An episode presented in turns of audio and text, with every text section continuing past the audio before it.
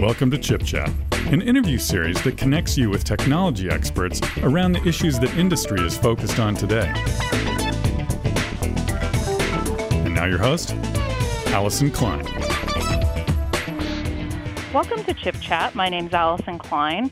I'm delighted to have Mike Reed, Director of Blockchain Program Office at Intel, in the studio with me.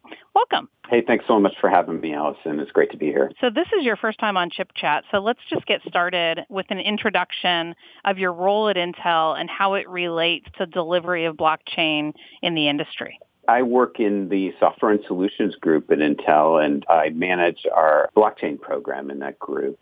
And our role in the industry is really to make blockchains better, and we generally make blockchains better by aligning them with Intel technologies. Let's start with blockchain. It's been a topic that is as hot as anything in the tech sector right now. Tell me what it is, where it started, and where you see it intersecting with business. Blockchain started back in two thousand nine with the emergence of Bitcoin. And sort of the magic of Bitcoin, it still holds true today in many blockchain technologies, is that it allowed people to exchange value over the internet without having to trust each other. If you think about your financial transactions that you make today, generally when you make a financial transaction, there's some intermediary sitting between you and the other person or party that you're making an exchange with. If I buy groceries at a retail store and pay with a credit card, there are a bunch of banks and a Visa network between you and that grocery store to make sure that the value gets exchanged, even though that grocer may not know who I am as I walk out the door. And that all works fine, and we trust that it works fine, and it's managed by intermediaries. What Bitcoin did is it said, I can establish programmatic trust between two parties. And by establishing programmatic trust, I can allow them to exchange value across something as anonymous as the internet. And those two parties don't have to trust each other. The programming technology in the middle will create that trust. And then by doing so, it allows you to settle transactions faster and to eliminate the cost and burden, the overhead of the intermediary. Now, this on first blush is extremely promising, but right after you think about it, you start thinking about all of the potential challenges with delivering this in a secure fashion so that people can actually trust that a blockchain is not being hacked, is not being taken advantage of by nefarious mechanisms. What is the technology behind ensuring a secure transfer? You can think of a blockchain as a database with a couple of extra features. And those extra features are what really allow you to trust the other party and know that you're going to get the asset that you're trying to exchange. One feature is the ability to programmatically scan the origin of the asset that you're trying to exchange. So in the case of Bitcoin, if it's a Bitcoin that I'm exchanging with you over the internet, you can programmatically look at that asset and know that I am the rightful owner of that asset because you can look back to all the trades that happened for that asset previously on the Bitcoin network and know that it's arrived at me in my Bitcoin wallet and it's available for trading. Then to know that you're going to get access to that Bitcoin, we have a private key, public key exchange that happens between us. So we're now doing a cryptographic exchange where the keys and that cryptography takes care of moving the asset from me to you. So now you have possession of that asset and can trade it with the next person on the network.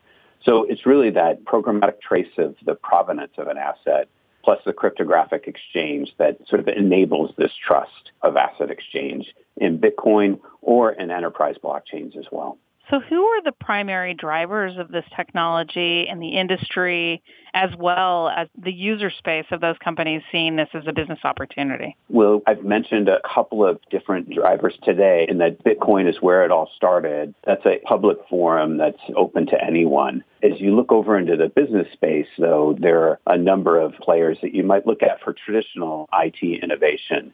Intel is certainly one of them. We have Xeon Scalable processors that make those cryptographic exchange happen better, more securely, and faster. Microsoft is another one. They are participating in the Enterprise Ethereum Alliance, which is an organization missioned at bringing a public blockchain that's meant for cryptocurrency and Ethereum over to an enterprise permission network that can be used for any corporation. And Microsoft has also announced an infrastructure called the Coco Framework that runs on Azure or other cloud services. and can make it easy for blockchain developers to bring their blockchain solutions into the cloud.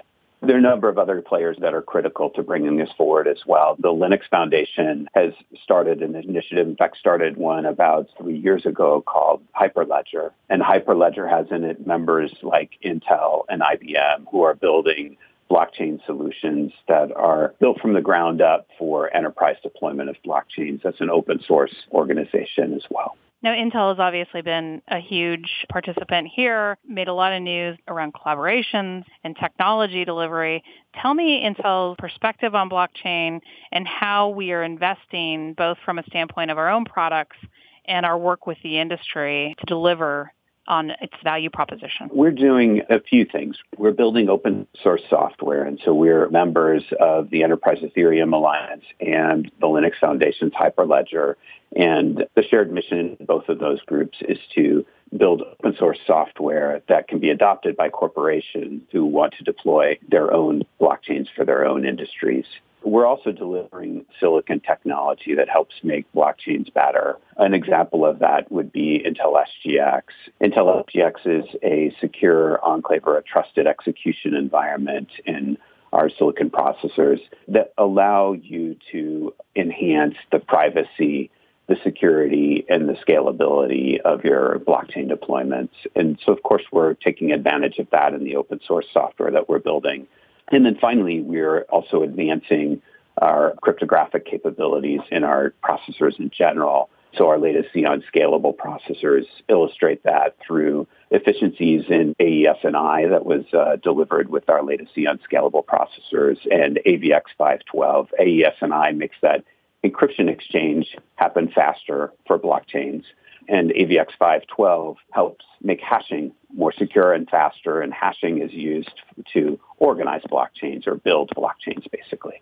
When you look at the investment that Intel is making here, how are you seeing where we are in terms of the adoption curve, and where will Intel place its efforts moving forward to help drive this technology more broadly? It's early in blockchain deployments today. This is an emerging technology, but things are moving quickly. And if you think of Bitcoin as a cryptocurrency that looked like it had no use for corporations, that just introduced in two thousand nine. In two thousand fifteen, the Hyperledger organization was formed within the Linux Foundation, and that was the first big industry push to say, hey, blockchains are going to happen for enterprises, not just for consumers exchanging cryptocurrency. If you look where we are today, you have real solutions coming to market today. Now, we have R three, who has introduced a solution for their banking consortium of ninety of the largest banks in the world, who will build their own blockchain exchange. And they have introduced their first version of their software called Corda that was introduced in October of this year. And that will get banks started in exchanging assets amongst them. And if you look at Microsoft, they just announced their Coco Framework in August of this year, and it plans to deliver Coco on Azure in the middle of two thousand eighteen. Where we will go in the future, that's, of course, hard to predict, but Intel is pushing for more open source solutions to allow corporations to adopt more rapidly. We continue to evolve our silicon technology, including Intel S G X and Xeon Scalable processors, to make blockchains work better once they're deployed. And of course, we're enabling those technologies within blockchain solutions to make it easier for the ecosystem as a whole to adopt blockchains as quickly as is practical for their business. Why is open source collaboration so critical here? And how do you see it shaping um, the future? There's power in numbers, bringing multiple parties who have a variety of perspectives to solve a problem often gets that problem addressed better and faster than an individual company might be able to do on their own. In the blockchain space, you find that perhaps to be even more critical. Is if you think about what you're doing with a blockchain, to make it useful, you really need multiple parties to come together on a single deployment to start exchanging the assets that are important to their business. If I'm going to deploy a supply chain solution, for instance, that supply chain solution really becomes much more interesting when I get multiple suppliers on that solution. And it becomes incredibly interesting when you get multiple suppliers across multiple segments on that solution. the more people you can bring in to collaborate on solving a problem, the more likely you are to address that problem in a way that's interesting to multiple parties and draws the collaborative deployment that's essential to make blockchain useful. Fantastic. Well, Mike, it's been a pleasure talking to you. I'm sure that folks want to find out more. Where would you send them for more information and to stay in touch with the Intel team on this journey? On intel dot com, we have multiple links for Xeon Scalable processors and for our work on Hyperledger Sawtooth and for our work on Intel S G X. Fantastic. Thank you so much for your time today. We can't wait to have you back soon to hear the latest on what's going on with blockchain. Thanks again for having me, Allison. It's been great to talk to you. Visit Chip Chat online at intel dot com slash chip chat. And for more information on data center technologies, visit intel dot com slash big data, intel dot com slash cloud, and intel dot com slash data center optimization.